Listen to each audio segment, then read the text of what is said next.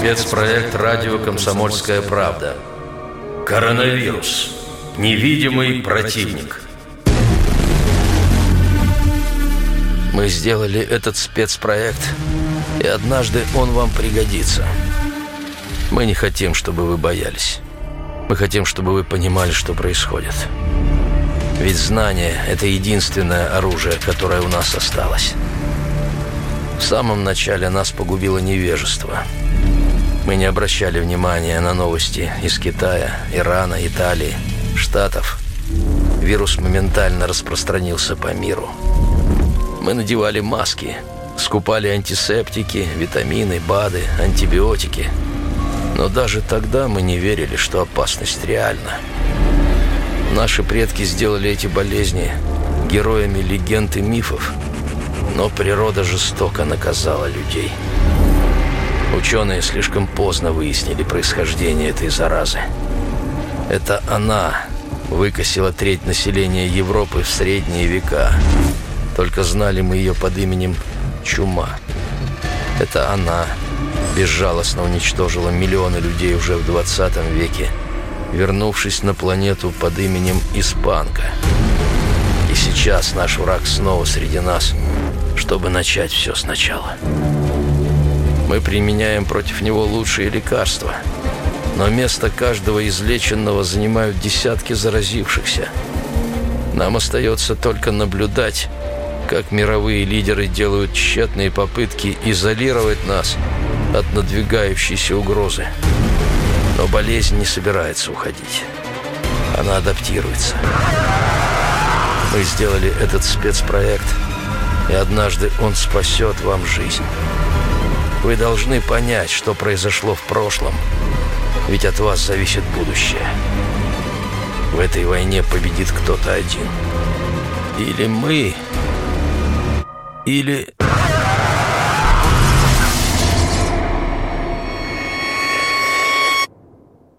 Часть первая. Коронавирусы вообще это целая обширная группа вирусов, которые распространены достаточно богато в нашем пространстве, и они поражают не только человека, но и большое количество животных. Иван Коновалов, доцент кафедры инфекционных болезней у детей Российского национального исследовательского медицинского университета имени Пирогова. Для людей в целом коронавирусы э, были очень характерны до настоящей вспышки. То есть, если мы говорим условно о легких так называемых простудных инфекциях, ОРВИ, как мы их расшифровываем, острые респираторные вирусные инфекции, то коронавирусы в целом в структуре этих ОРВИ играли достаточно заметную роль до 15 и даже где-то 20% всех случаев ОРВИ ежегодно. У детей, у взрослых они могли вызываться как раз коронавирусами. Сам по себе иммунитет человека с ними знаком, но как раз раз параллельно вот этот процесс существования вирусов, характерных как для человека, так и для других животных, он вот в некоторых случаях играет такую очень важную роль в формировании новых мутантов, как произошло в 2019 году, когда коронавирус, по сути, перепрыгнул от животного к человеку. Да, это связано с летучими мышами, хотя вот нету полной уверенности, что не произошел какой-то дополнительный пассаж. Александр Чепурнов, вирусолог, ведущий научный сотрудник Института клинической и экспериментальной медицины РАН, профессор вирусологии – Первое предположение было связано со змеями, что летучую мышь, возможно, съела змея, а потом уже попала на обеденный стол к человеку. Но сейчас все больше и больше специалистов думают, что все это непосредственно произошло сразу с летучими мышами. И если бы на самом деле они были достаточно хорошо приготовлены, проварены, прожарены, то этого бы не произошло. Все-таки все больше и больше человечество начинает любить что-то там недожаренное, недоваренное. Употребляйте в пищу сырые или не прошедшие надлежащую термическую обработку продукты животного происхождения. Поэтому вот, может быть, с этим отчасти связано. Ну и, безусловно, перенаселение. То есть вот это вот стремительное рост населения Китая, который произошел-то, собственно говоря, в значительной степени во второй половине прошлого века, когда они вот прямо на глазах вышли сначала на миллиард, а потом и на полтора. Здесь отличие от стандартного, от обычного коронавируса. И чем вот этот вот именно оказался опасен, у него есть способность прикрепляться к некоему фрагменту белку, который является рецептором для него. Он называется ACE2 такой очень важный компонент. Вообще этот вирус РНКовый, да, то есть у него нуклеиновой кислотой является РНК, а не ДНК, как у человека. Из-за этого вот все эти вирусы, а большинство из них РНКовые, они обладают очень высокой способностью к модификациям, потому что частота спонтанных мутаций у ДНК один на миллион, а у РНК один на тысячу, то есть в тысячу раз чаще. О том, что писала зарубежная пресса, вспоминает журналист «Комсомольской правды» Андрей Баранов. Поначалу мировые СМИ относились к вспышке коронавируса Китая как к некому экзотическому, по-своему опасному, но изолированному явлению, которое, скорее всего, не выйдет за территорию Поднебесной. Новая зараза интересовала прежде всего с научной точки зрения. Вот, например, что писала 22 января швейцарская газета «Neue Zürcher Zeitung». Вопреки изначальной информации, коронавирус передается от человека к человеку. Больше всего случаев зарегистрировано в Ухане, столице провинции Хубэй в Центральном Китае. До настоящего времени от заболевания умерли 9 человек, все в провинции Хубэй. Источником распространения коронавируса стал, вероятно, уже закрытый рынок морепродуктов и диких животных. Наряду со случаями заболевания в городе-миллионнике в Центральном Китае Официально подвержены случаи заражения в Ханчжоу, Пекине, Шанхае и Шэньчжэне. В Гонконге зафиксировано 106 подозрительных случаев. В Китае ежедневно будет публиковаться отчет о количестве новых жертв заражения. И вспышки бывали. Просто людей было меньше, коммуникационность была меньше. Александр Чепурнов, вирусолог, ведущий научный сотрудник Института клинической и экспериментальной медицины РАН, профессор вирусологии – кто-нибудь заболевал в какой-нибудь там глухой африканской деревне, ну, погибал он, погибали родственники, может, все стойбище погибало. Ну и кому до этого было дело? Проходило какое-то время, все утрясалось, да и все. А вот когда такой больной стал попадать в госпиталь, от него начали расползаться вспышки. Вот первая вспышка почти на 300 человек, которая была в 76 году. Ну и так в 95 году была крупная. Ну а вот самая грандиозная была вот в 14-15 годах. Мы в целом такие истории наблюдали неоднократно.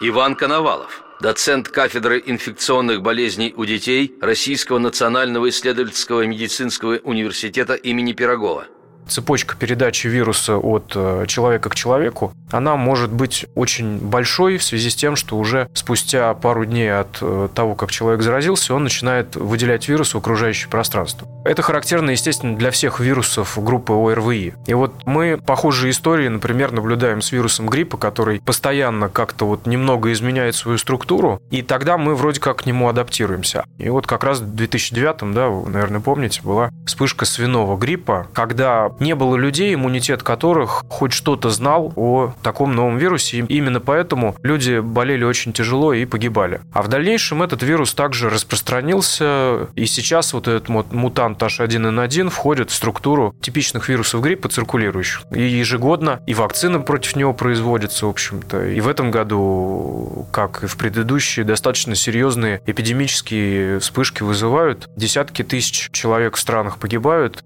Коронавирус, во-первых, широко встречался в популяции, это старый для нас вирус, а во-вторых, он тоже из-за циркуляции среди животных способен вот к таким перескокам. И вот в момент вот этого перескока как раз тот штамм, поражающий человека, он является настолько для него новым, что организм очень плохо его, грубо говоря, переносит.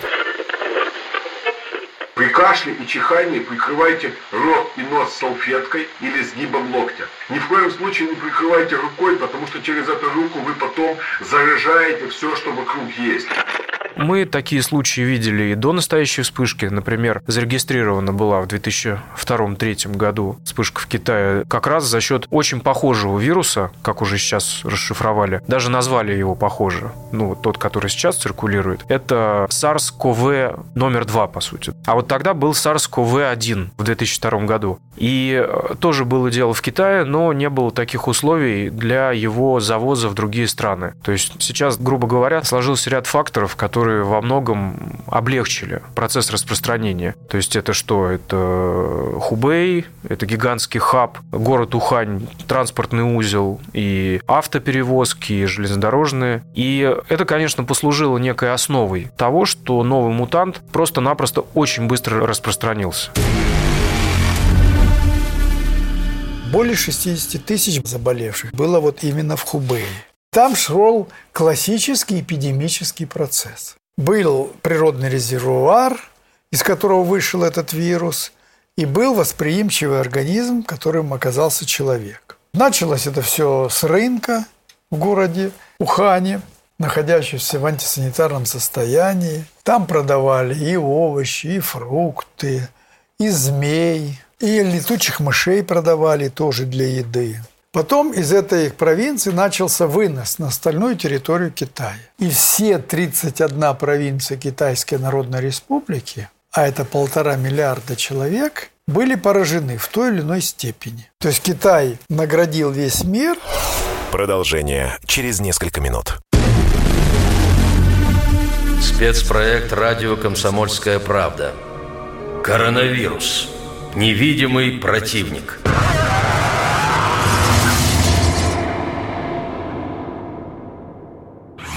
Всем привет, меня зовут Мария Баченина, и я автор подкаста «Здоровый разговор». Подписывайтесь на мои подкасты на всех популярных платформах, ставьте лайки и присылайте свои темы, интересные вам, на почту подкаст собачка Спецпроект «Радио Комсомольская правда». Коронавирус. Невидимый противник. Часть вторая. Можно использовать масштабное, но кратковременное проветривание помещений. То есть нужно проветривать те помещения, в которых вы находитесь. И делать это нужно почаще. История болезни, версии возникновения и способы борьбы. Обсуждают врач-инфекционист, вирусолог и микробиолог. Коронавирус гибридный, собранный из нескольких частей и собранный в лаборатории. Игорь Никулин, микробиолог, бывший член комиссии по биологическому и химическому оружию ООН. Искусственно, да, потому что в 2015 году была публикация в журнале Nature о том, что Форти Детрик, военно-биологической лаборатории проводились эксперименты по искусственной модификации коронавируса китайской летучей мыши с целью того, чтобы он смог проникать в клетки человека. И эти работы были успешно проведены. И вот автор статьи уже тогда писал с большой тревогой, что такие эксперименты он считает крайне опасными. По крайней мере, в результате этой искусственной модификации ему не нужен был какой-то промежуточный хозяин, ну, как, допустим, с МЕРС было, вирус не мог размножаться непосредственно в теле человека, он размножался в клетках верблюдов и только оттуда уже он мог проникать. Ну, то есть это как бы такой затрудненный способ, и поэтому похоже, что исследователи преодолели этот этап, и вирус смог проникать в клетки человека. Это была публикация 2015 года. Потом бывший замминистра обороны ФРГ Вильгельм Вимер заявил, что американцы в 2015 году этот вирус еще и запатентовали. А 5 августа 2019 года уже Нью-Йорк Таймс вышла со статьей о том, что вообще вот эта военно-биологическая лаборатория в Форт Детрик, штат Мэриленд, закрыта по соображениям угрозы безопасности. То есть, похоже, речь шла об утечке. 31 августа 2015 года та же Нью-Йорк Таймс разразилась большой статьей о том, что в Америке какая-то необычная легочная пневмония появилась, уже 215 заразившихся, в нескольких штатах, и уже первые погибшие были. Маски надеваются на больных, которые плюются вирусами. Тем более маски не нужны на улице. Маски нужны только в помещениях. 11 августа 2019 года Дональд Трамп провел совещание Тогда основной версией было, что погибают вейперы. И это была так называемая вейперная эпидемия. Трамп потребовал запретить вообще в Штатах продажу вейпов, электронных сигарет. К тому времени уже было 500 заразившихся и больше 20 погибших, среди которых было несколько военнослужащих армии США. Потом с 15 по 27 октября были всемирные военные игры в Ухане, в которых принимало участие примерно 200 американских военнослужащих. И спустя три недели, как раз по истечении инкубационного периода, 17 ноября, был зафиксирован первый пациент. Поэтому говорить о природном очаговой инфекции уже как-то не приходится. И опять-таки, особенно вот распространение эпидемии в Иране, в Италии, во-первых, говорит о том, что там, по-видимому, другой штамм, гораздо более летальный. И поэтому, к сожалению, приходится констатировать, что мы, скорее всего, имеем дело с искусственной пандемией. Но у китайцев есть алиби, потому что китайцы в течение полутора месяцев не могли понять, с чем они вообще столкнулись. То же самое похоже, что и Трамп. По крайней мере, 11 сентября 2019 года он тоже не знал, с чем столкнулись Соединенные Штаты Америки, что это новая эпидемия. Так что похоже, что если версия как бы подтвердится, что это искусственная, то ее провели противники господина Трампа, которые хотят запустить вот мировой управляемый такой хаос и не допустить его прихода на второй срок. Мы говорили о теме преднамеренности и непреднамеренности. То есть... Геннадий Онищенко, бывший главный санитарный врач России.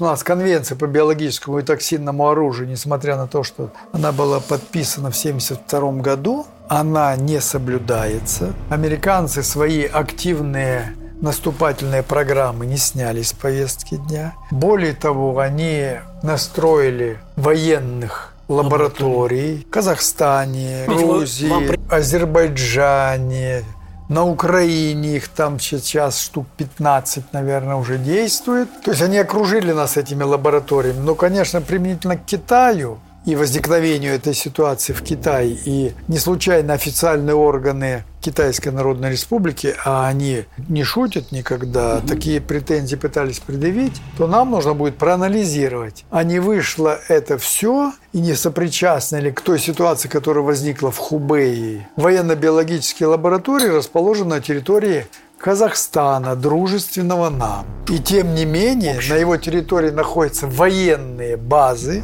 биологические, которые занимаются оружием массового уничтожения, коим являются биологические рецептуры, вот это надо будет проанализировать и попросить того, чтобы международные организации под эгидой Конвенции по биологическому токсинному оружию проверили эти лаборатории.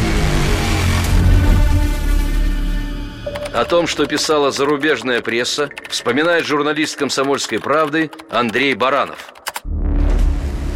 А вот так ситуацию описывал 30 января швейцарская газета «Тагес Ансайгер» публикации «Си Цзиньпин переживает свой Чернобыль». На фоне распространения коронавируса многие китайцы сомневаются в своем правительстве и его способности управлять кризисной ситуацией. Хотя ядерная катастрофа в Чернобыле и вспышка коронавируса в Китае несравнимы по своей тяжести, в поисках аналогии тому, что сейчас происходит в стране, многие китайцы сегодня вспоминают о весне 1986 года. Другая страна, но та же ложь, пишут они в соцсетях. Ухань Чернобыль? Это сравнение заставляет Пекин нервничать. Коммунистической партии движет страх того, что однажды она может потерять власть, как некогда режим в Москве. Коммунистическая партия делает вид, что держит все под контролем. В сети распространяются фотографии переполненных больниц. Врачи, которых отправляют в Ухань, прощаются со своими близкими, будто никогда их больше не увидят. Приезжим из изолированных регионов относятся как к прокаженным. Люди в супермаркетах воюют за последние защитные маски. Вера в то, что китайская система эффективна, сильна и превосходит западную демократию, пошатнулась. Раньше, в 2001 году, американцы отказались подписывать протокол о мерах контроля Конвенции по запрещению биологического и токсинного оружия. Игорь Никулин, микробиолог, бывший член комиссии по биологическому и химическому оружию ООН. К тому времени существовали рабочие группы трехсторонние, там Россия, Великобритания, США. которые этими вопросами занимались. То есть где-то в 2001 году мы вышли на, в общем-то, подписание уже полномасштабного протокола по методам контроля, и должна была быть создана организация по типу ОЗХО. Организация по запрещению химического оружия, только по биологическому оружию. Ну вот американцы отказались подписать, и британцы этот протокол, и, в общем-то, сорвали все переговоры, вышли из этого процесса. А потом, если помните, были события там 9.1.1, когда, ну, после того, как вот эти башни рухнули, там террористическая атака и все такое, по штатам стали распространяться конверты со спорами сибирской язвы. Это я вам как микробиолог говорю, что это процесс многостадийный. Надо наработать в ферментере споры сибирской язвы, высушить их там и так далее. То есть там это большой процесс, э, который в одной даже лаборатории не сделаешь. В этом процессе участвовало много людей. Поэтому заговор был, исполнитель непосредственный покончил с собой в камере, и, в общем-то, концы в воду. Но э, о чем это говорит? Что внутри Соединенных Штатов есть некие заговорщики, которые смогли осуществить эту террористическую атаку. Ни заказчики, ни исполнители не установлены. С тех пор прошло почти 20 лет. Ну, я допускаю вполне логично, что эти же силы повторили террористическую атаку уже в 2019 году. По крайней мере, характер заражения, особенно вот в Иране, очень показательный. Что фактически заражен только правительственный квартал. Нет, я не просто не верю, я достаточно твердо знаю, что это не так. Александр Чепурнов, вирусолог, ведущий научный сотрудник Института клинической и экспериментальной медицины РАН, профессор вирусологии. Дело в том, что если бы собирали такую конструкцию, то там были бы некие следы потому что кодирование в биологии, оно немножко по-разному происходит у человека и у животных. А кодирование одного и того же белка оно часто осуществляется комбинациями разных букв подчас. И все-таки вот эта система у человека и у животных, она отличается. И в данном случае, если бы собирали к животному, э, прибавляли бы какой-то вот человеческий фрагмент, это было бы заметно. Продолжение через несколько минут. Спецпроект «Радио Комсомольская правда». Коронавирус. Невидимый противник.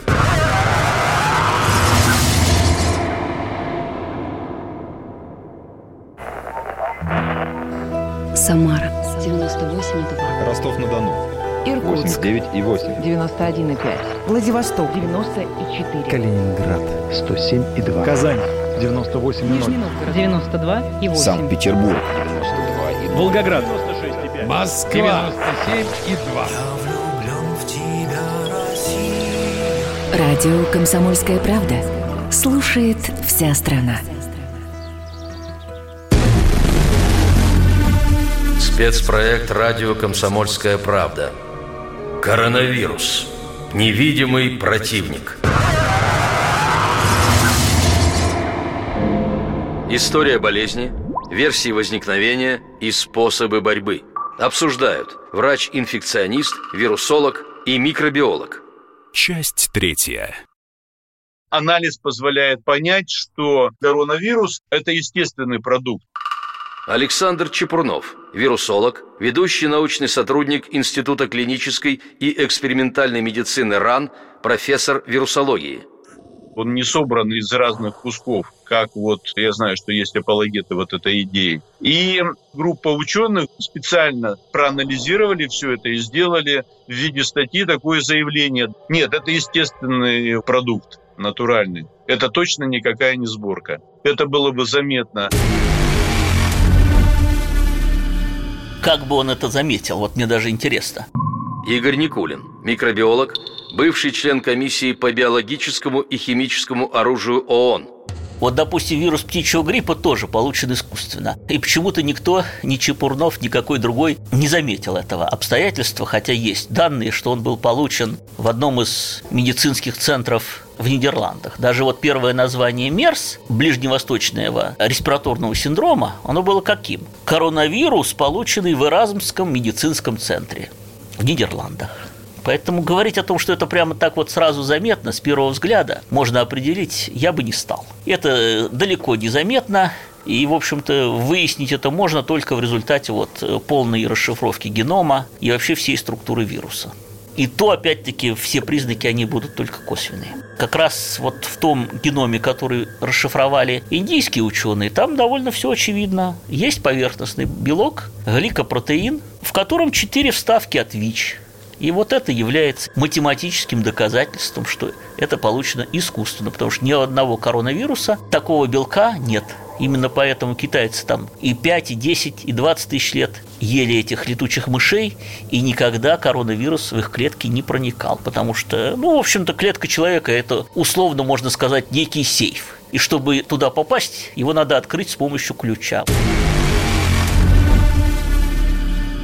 Вспышки и эпидемии, и пандемии – это абсолютно естественный биологический процесс. Иван Коновалов, доцент кафедры инфекционных болезней у детей Российского национального исследовательского медицинского университета имени Пирогова. Есть такая предустановка, что человек уже столько всего знает, что должен это начать контролировать. И это создает определенную ложную предпосылку тесные взаимоотношения разных экосистем, оно каждый год, например, формирует, допустим, вспышки лихорадки Денге от которой погибают, в общем-то, десятки, если не сотни тысяч человек. Да, мы опять говорим там про Юго-Восточную Азию, у них свое, да? А у нас, посмотрите на количество туберкулеза, на количество ерсиниоза, естественными резервуарами которых являются грызуны те же самые или суслики. Бешенство никто не девал никуда. Это естественный биологический процесс. И если бы речь шла о каких-то вариантах биологического оружия, то, знаете, встает вопрос в том, насколько целесообразно создавать тот инструмент, которым ты не можешь владеть вообще никак. Это не просто ядерная бомба. Это бомба, которая может взорваться где угодно и с непонятными последствиями. Зачем таким заниматься? Природой все придумано. Мы такие вспышки пандемические получаем примерно каждые 10 лет. Поэтому я и говорю, что как-то это странно стало. Игорь Никулин, микробиолог, бывший член комиссии по биологическому и химическому оружию ООН. Никогда не было такого и вдруг опять. В начале там 2003 год атипичная пневмония. То есть каждые 3-4 года возникает какой-то новый смертельно опасный вирус. Совпадение это? Я не думаю. То есть я думаю, что тут некий проглядывает злой умысел. Замысел он понятен. Его хозяева мировых денег и не скрывают – тот же Билл Гейтс неоднократно публично высказывал, что внедрение наших вакцин новейших позволит сократить человечество на 15%. Если в мире живет 8 миллиардов человек, отнимите 15%, это больше миллиарда. Таких планов, пардон, даже Гитлер не строил, чтобы уничтожить миллиард человек. Это вообще становится модным тоном. 200 семейств, которые контролируют примерно 40 триллионов долларов, они же владеют практически всеми так называемыми независимыми СМИ, они постоянно устраивают всякие истерики. На их деньги снимаются различные вот эти апокалиптические фильмы, типа там «Пандемия», «Обитель зла» и тому подобные, где человечество просто зомбируется говорится о том, что все равно вас ждет неизбежно, как конец света, какая-то смертельная эпидемия, в результате которой человечество будет радикально сокращено. Лучше иметь с собой одноразовые салфетки дезинфицирующие, чтобы руки потом протереть, потому что хорошо, когда люди руки помыли. А после этого они берутся за дверь туалета, понимаете, и все равно через нее могут заразиться. В средние века, в древности, ну, такая эпидемия возникала раз в 100, 200, там, 300 лет. Вот действительно, что там погибали миллионы людей, целые страны и континенты были опустошены. Чума как раз вот 13 век, или там испанка 20 век, оспад 17 век, 18 век. Они же действительно опустошали, там миллионы людей погибали. Ну, такие они бывают раз в несколько столетий. А вы посмотрите, что у нас происходит. Вот до 2000 года ни один коронавирус на человека не перескакивал. И только после того, как американцы в 99 году приняли свою программу по созданию вот этого дизайнерского биологического оружия и вообще биологического оружия нового поколения, которое будет этнически специфичным, такую задачу не поставили. Вот с тех пор уже сколько их перескочило. Уже 8 особо опасных вирусов получилось, только коронавирусов.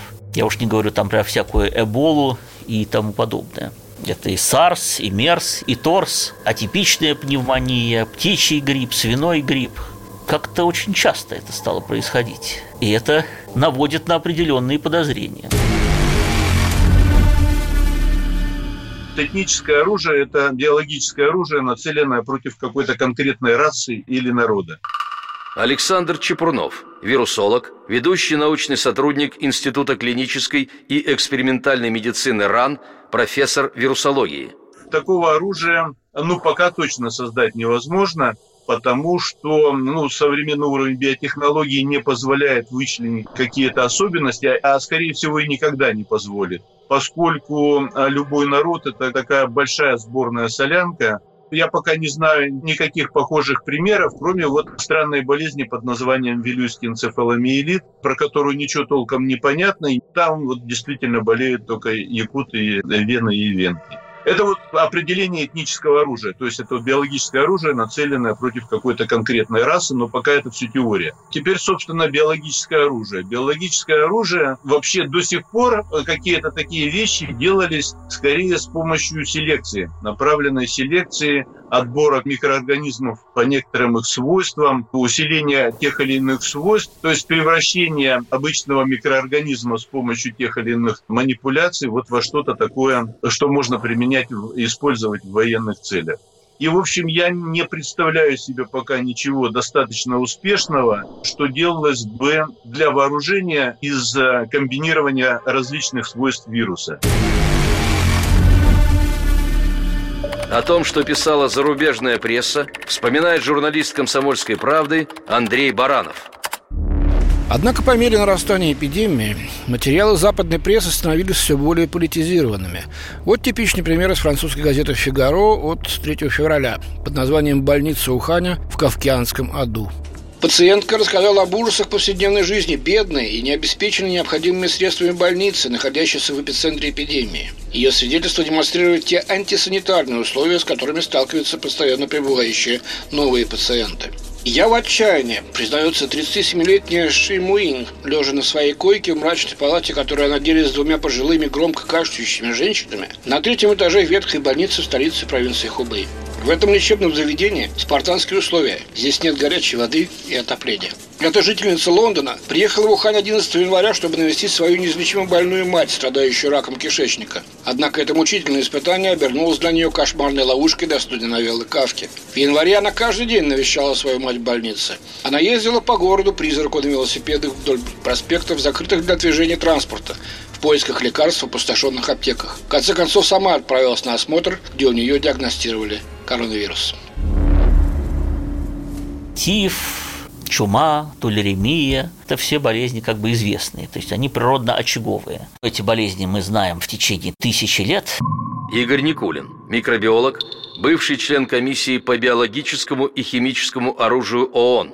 В условиях голода, в условиях скученности, в условиях антисанитарии, конечно, эти вспышки происходят. Та же вспышка тулеремии у немцев в 1942 году помогла нашим одержать победу в битве при Сталинграде. Потому что, ну, тут ее как бы никто не вбрасывал. Просто хлеба между Волгой и Доном остались неубранными. Из-за этого мыши и крысы расплодились в огромных количествах. У них появилась кормовая база, а зима была достаточно холодная, и поэтому все эти животные рванули в теплые места, в окопы, в блиндажи, и, соответственно, у немцев началась эпидемия. Рук должно занимать минимум 20 секунд, желательно полминуты мыть руки. И делать это так, чтобы у вас были помыты действительно все поверхности. И это помогло нашим одержать такую всемирно-историческую победу. А у немцев прививок не было. Вот и Запад надеется получить геополитические выгоды, распространяя на территории своих геополитических противников различные заболевания, вирусные или бактериальные. Продолжение через несколько минут. Спецпроект «Радио Комсомольская правда». Коронавирус. Невидимый противник.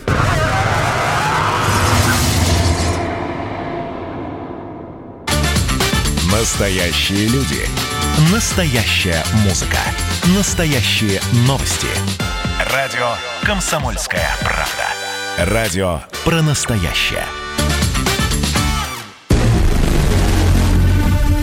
Спецпроект «Радио Комсомольская правда». Коронавирус. Невидимый противник. История болезни, версии возникновения и способы борьбы. Обсуждают врач-инфекционист, вирусолог и микробиолог. Часть четвертая. Вирус тоже приспосабливается к нам. Иван Коновалов доцент кафедры инфекционных болезней у детей Российского национального исследовательского медицинского университета имени Пирогова он распространяется легче среди молодежи и среди детей в том числе. И таким образом закрепляются те особи, скажем, вирусы, которые поражают человека легче. Можно на секундочку представить себе, что вы вирус, и у вас задача размножиться. Это свойство всего живого, чтобы занять некий ареал. Если вирус будет убивать, то будет погибать тот человек, который мог бы этот вирус разносить. Поэтому одна из целей вируса закрепиться на планете – это стать настолько легким, чтобы вызывать условную простуду. Цель вируса – стать проще, легче, чтобы передаваться уже, например, среди детей. И не вызывать вот такие вот агрессивные случаи заболевания. Поэтому, возвращаясь к идеальному прогнозу, конечно, это где-то 5-10 месяцев для того, чтобы он размазался в популяции. Это такой вот средний срок проэпидемичивания населения. Если это все не контролировать, как это происходит в еврозоне, к сожалению, во многих странах, он может циркулировать и в агрессивном виде достаточно долго, пока он не выкосит все население групп риска. Тогда будет все очень плохо. О том, что писала зарубежная пресса, вспоминает журналист «Комсомольской правды» Андрей Баранов – Некоторые западные СМИ попытались на фоне эпидемии вбить клин между Китаем и Россией. Американская CNN 4 февраля сообщала. Россия не стала церемониться и в понедельник 3 февраля объявила о депортации иностранцев, включая китайцев. Власти временно закрыли возможность въезда в Россию без виз. Таким режимом китайские туристы пользовались с 2000 года. И кроме того, перестали выдавать китайцам рабочие визы. Однако эти ограничения, как подчеркивается Министерство иностранных дел, обоснованы особыми обстоятельствами носят исключительно временный характер. Такая формировка показывает определенную неловкость, возникшую в Москве, поскольку подобная система мер нарушает то сближение, которое Владимир Путин и Си Цзиньпин постоянно демонстрировали последние годы. На форуме в Владивостоке в сентябре 2018 года президенты вместе ели блины и пили водку во время совместных военных учений, проходивших вдоль их границ. Вирус же он сам по себе вообще практически не живой организм. Александр Чепурнов, вирусолог, ведущий научный сотрудник Института клинической и экспериментальной медицины РАН, профессор вирусологии – Ему важно, чтобы был рецептор, за который он может зацепиться, а все остальное делает сама клетка. Если к ее рецептору прилип вирус, то она сама его втащит и сама же еще разденет и строит свой геном. И э, поможет ему наклепать себе подобных очень много. Поэтому вот этот механизм, он у всех э, более-менее одинаковый. Другое дело, насколько его может подавлять иммунная система человека. И в данном случае получилось, что иммунная система у людей относительно свежая, да, у более молодых людей. Она работает, ну, может быть, даже не то, чтобы она работает эффективнее, но поскольку сам вирус в основном развивается в легочной ткани, а она у старших людей и у пожилых людей более изношенная, то и результативность значительно выше. Вирус ничего не выбирает. Если ему удалось попасть в легочный тракт и найти соответствующий рецептор, он зацепится. Другое дело, что с ним может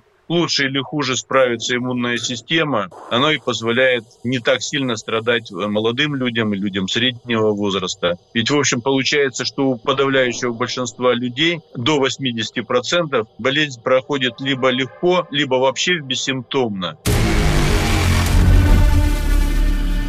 Дело не совсем в иммунитете. Иммунитет – это некое абстрактное понятие, которое нельзя измерить в килограммах. Иван Коновалов, доцент кафедры инфекционных болезней у детей Российского национального исследовательского медицинского университета имени Пирогова.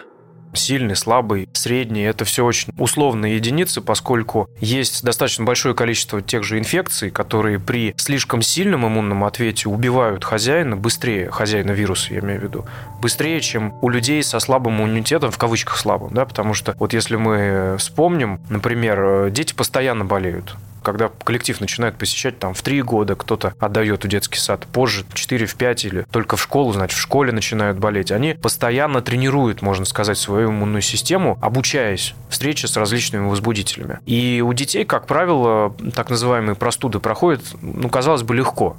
А другие возбудители могут их поражать очень тяжело, вплоть до летальных исходов, например, тот же грипп у детей 2-3 лет.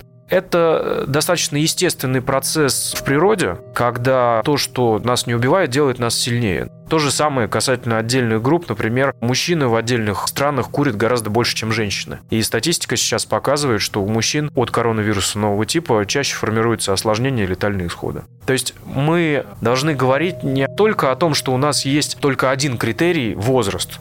У нас Критерии – это совокупность. Мы рассматриваем каждого человека и говорим, у него есть факторы риска. Курение, диабет, ожирение, бронхиальная астма или хобл, или гипертония. Люди погибают от осложнений. Сам по себе коронавирус, он как бы не настолько опасен. Игорь Никулин, микробиолог, бывший член комиссии по биологическому и химическому оружию ООН – коронавирус проникает в клетку, он начинает там реплицироваться, размножаться, соответственно, нарушает всю работу этой клетки. И от осложнений, которые возникают в результате, человек погибает. Я уже говорил, что вирус живет в воздушно-капельной среде. И пока вот есть хотя бы там микрокапля, в которой он живет, он живет и действует. Как только капля высохла, он там через какое-то время погибает. Поэтому считается, что там на, допустим, полированной поверхности он там живет 6-8 часов, на монете еще меньше, на денежных купюрах он может быть до 72 часов. То есть он дольше всего хранится на какой-нибудь рифленой поверхности такой, где есть какие-то для него лазейки, где он может спрятаться. Но опять-таки ему нужна влажная среда. Как только эта поверхность полностью высыхает, вирус там через несколько часов погибает.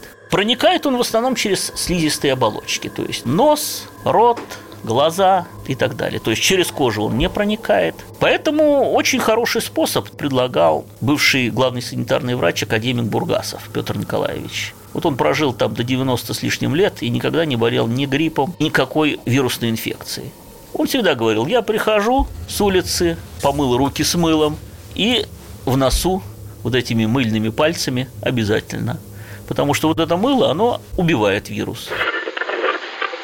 Промывать нос можно и нужно. Для этого можно использовать обычный физиологический раствор 0,9%. Можно набрать полмиллилитра, миллилитр прямо в шприц и закапать или даже тихонечко залить в носовые ходы справа-слева.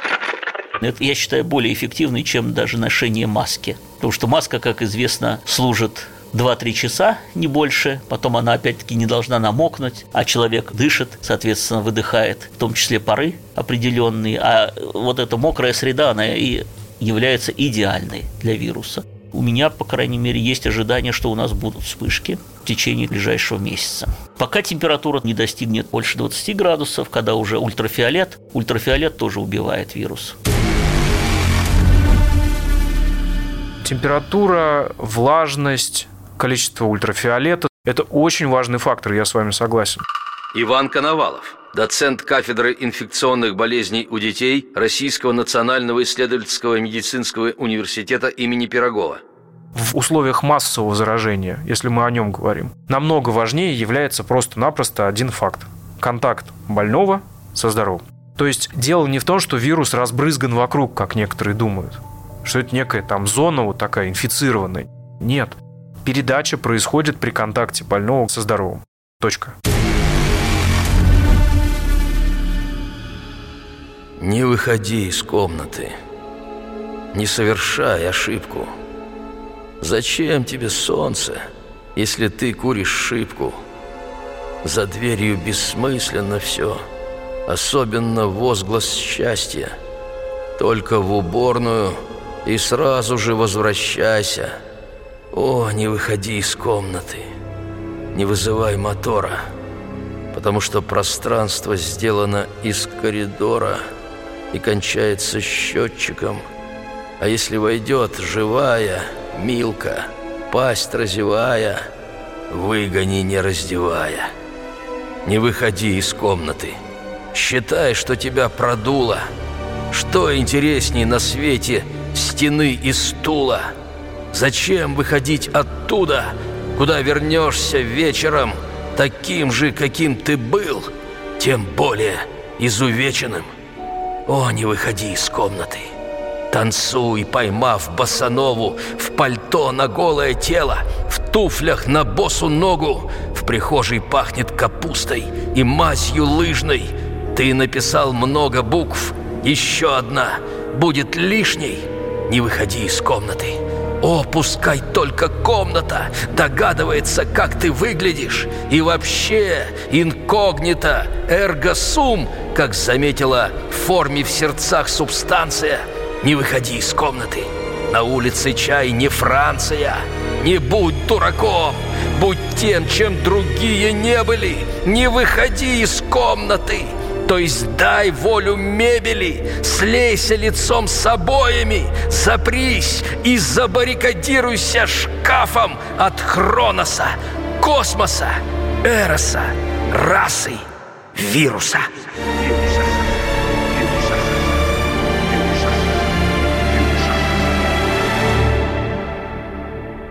Иосиф Бродский. Год 1970. Спецпроект «Радио Комсомольская правда». Коронавирус. Невидимый противник.